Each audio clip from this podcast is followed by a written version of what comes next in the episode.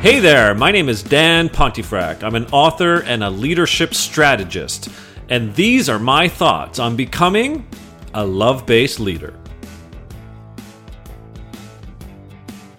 I'm deep into a book right now by noted conflict resolution specialist and worldly leader in all sorts of funky crazy situations, Adam Kahane. The book is called Power and Love A Theory and Practice of Social Change. And Adam is also the author of another book that I've read before called Solving Tough Problems. Now, in Power and Love, notwithstanding the fact that I'm in the midst of researching and reading and learning all about love, its connotation, and its impact or no impact in the business world, I came across a passage in his book that attributes to Bill O'Brien, who was the president of Hanover Insurance Company for about 12 years. And he had been doing some work uh, that had inspired Peter Senge of MIT. And it was found his work was found in The Fifth Discipline, a famous book by Senge. And Senge said this about Bill. He said, There is no business person from whom I have learned more. I thought, wow, that's uh, from Senge, that's a lot. But what Kahane brought to his book, Power and Love, was Bill O'Brien's management philosophy. And I'll quote from Kahane's book, which will lead us into the path of today's podcast. In our Western world, the word love has deep connotations we do not normally associate with business. Romance, for example, or that special feeling among family members or close friends. But I am not talking about these kinds of relationships. By love, I mean a predisposition toward helping another person to become complete, to develop to their full potential. Love is not something that suddenly strikes us. It is an act of the will. By an act of the will, I mean that you do not have to like someone to love him or her. Love is an intentional disposition toward another person. Intentional disposition toward another person. Hmm. That really got me thinking. And then two nights later, I'm just checking in on, you know, one of the sports networks and figuring out if my Maple Leafs had won and if Man United was continuing to dig itself out of its hole in the Premier League. And I came across a clip from the National Basketball Association, the NBA. And there were two teams playing in Los Angeles the LA Clippers, the sort of lesser known basketball team in LA, and the Dallas Mavericks. Now, with nine seconds to go, and the game out of reach, the Clippers were handily beating the Mavs. The coach of the LA Clippers went to the scorers table and he grabbed the microphone now he called timeout first. So he's got the microphone. And he's calling out a name. Dirk. Dirk. Nowitzki. Dirk. And then he keeps saying, let's go. And he's frantically waving his arms in the air from, you know, his his knees to his shoulder. Like, come on, come on, crowd, let's go, let's go. Dirk, Dirk. Now, this Dirk, if you're not a basketball fan, Dirk Nowitzki is the 40 year old basketball player of the Dallas Mavericks, a 14 time All Star NBA champion who announced his retirement at the end of the season. And at this game in LA against the Clippers would be his last game in LA. And so the opposing coach of the Dallas Mavericks, Doc Rivers, decides to stop the game and get the home crowd, which is clearly LA, it's not the Dallas Mavs, to stand up and give this very celebrated All Star a standing O. Is that not intentional disposition toward another person? I mean, it's uncanny. That, that's love. That's love in a business setting. Yes, it's a sport. I get it. Yes, it's basketball. Yes, it's quote entertainment. But it's also a business, isn't it? And in this case, the coach, Doc Rivers of the LA Clippers, sort of got up out of the trench looked across no man's land, saw the opponent, had some empathy, some compassion, humility, caring, kindness, genuine leadership, and arguably love. Now let's look at another sporting example. In 1967, Kathrine Switzer entered the Boston Marathon not as Kathrine Switzer, but KC Switzer. Why KC? Well, if you can believe it, women weren't allowed to run the Boston Marathon in 1967.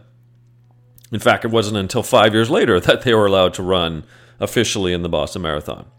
So, Kathrine, or KC, is about six or seven miles into the race. And the race official, the race organizer, the head honcho, Jock Semple, tries to tackle Kathrine to the ground because he had figured out that KC was a female and not a male. And he went apoplectic. But then Love showed up. And Thomas Miller, her boyfriend at the time, so true love, but also a bunch of other men protected Kathrine with this sort of ring around her so she could finish the race. Again, that's a demonstration not just of love, but of an intentional disposition toward another person. When New Zealand's Nikki Hamblin was running in the Rio 2016 Olympics in the 5,000 meters, she was up against Abbey D'Agostino from the US. But they tripped and the two collided and they both fell to the floor. Now, D'Agostino got up kind of quickly, but instead of chasing down the field, she stayed there, right there, on the track, to help the New Zealander up. So D'Agostino helped Hamblin up. But then she realized that that's D'Agostino that she was quite hurt. But Hamblin said, Mm-mm, I'm I'm gonna help you. And she helped her up, and D'Agostino, you know, with a ruptured anterior cruciate ligament, you know, finished the race, but Hamblin was there waiting for her at the finish line, saying, "Hey, I feel you. I get it. Gosh, I'm I'm so sorry." And then perhaps the the final and the fourth of my sort of sports analogies here with respect to one's intentional disposition toward another person as kind of one definition of love comes from another Olympics, this one in 1936, held in Berlin.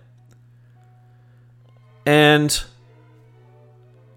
in that particular Olympics, of course, you know, in Germany, it was in Berlin, and, you know, the Nazi movement was not quite in full flight, but in flight. And Hitler was around the Olympic Stadium in Berlin for many of the events. And on this particular day, it was the long jump. And in the long jump were two competitors of note that we'll discuss uh, Carl Luz Long, known as Luz, and Jesse Owens. The famous Jesse Owens. A lot of people don't don't know about Carl Luz Long, but here's the story. During that particular day, it was August 4th, in fact. And Luz had qualified already to sort of go into the next round. But Jesse Owens actually had fouled on his first two jumps, meaning if he fouled on his third jump, he'd be out, and the chance for multiple gold medals would not have materialized. So, in order to advance to the finals during the afternoon, Owens needed to reach at least 7.15 meters on that third jump. And because he had kept fouling out in the first two, he actually sat in the middle of the stadium grass on the field and he was dejected. He's like, I'm going to foul out again. I'm going to foul out again. I'm not going to make it. But here's where intentional disposition towards someone else, to a person, plays out again in our fourth sporting metaphor here. And so with with Owen sitting there in the field, forlorn, you know, dejected, not thinking he's ever going to make it, Luz or Long came over to him. And he knew that Owens easily easily could make the 7.15 meters required to advance to, you know, the afternoon final. And so despite the fact that Hitler's looking in, despite the fact that Long is really supposed to be trying to win, and so, you know, he should be almost encouraging Owens to foul out. He went over and he said, Look, here's a tactic you might want to employ instead of you know, going all the way to where the takeoff board is, why don't you jump several inches before? Because you'll make that 7.15 meter with ease. Like, do it. And Owens was like, well, that's a pretty good idea. I hadn't thought of that. And so on that third jump, due to the coaching, the empathy, the kindness of Long, the German, Owens easily qualified. He had like four inches to spare from that board. And then, somewhat famously, he went on to win the gold medal in the long jump. And he did so with a jump of 8.06 meters. And he had actually beat Long's record that he had set of 7.87 meters. And Long went on to win the silver. Who was the first to congratulate Owens on his gold medal win? It was Long. There's actually photos of those two walking arm in arm in the, into the dressing room. Some years later, this is what Jesse Owens said. It took a lot of courage for him to befriend me in front of Hitler you can melt down all the medals and cups I have, and they wouldn't be plating on the 24 karat friendship that I felt for Luz Long at that moment. Intentional disposition towards someone else. This is not news. It's that, again, sometimes we forget. In each of these four sporting moments, can help us see in the business world, in the public sector world, where we work today, that we need only think about someone else's plight in order for us to be better as a leader, as a person.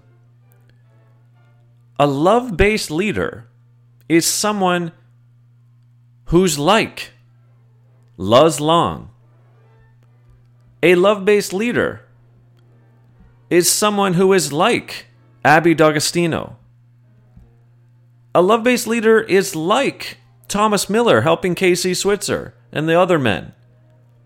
And a love based leader is the Doc Rivers of this world who look out for someone else on the other side and say, hey, I got your back. I love you. Thanks for listening to me, Dan Pontefract. More about me and what I do for a living at www.danpontefract.com. That's www.danpontefract.com.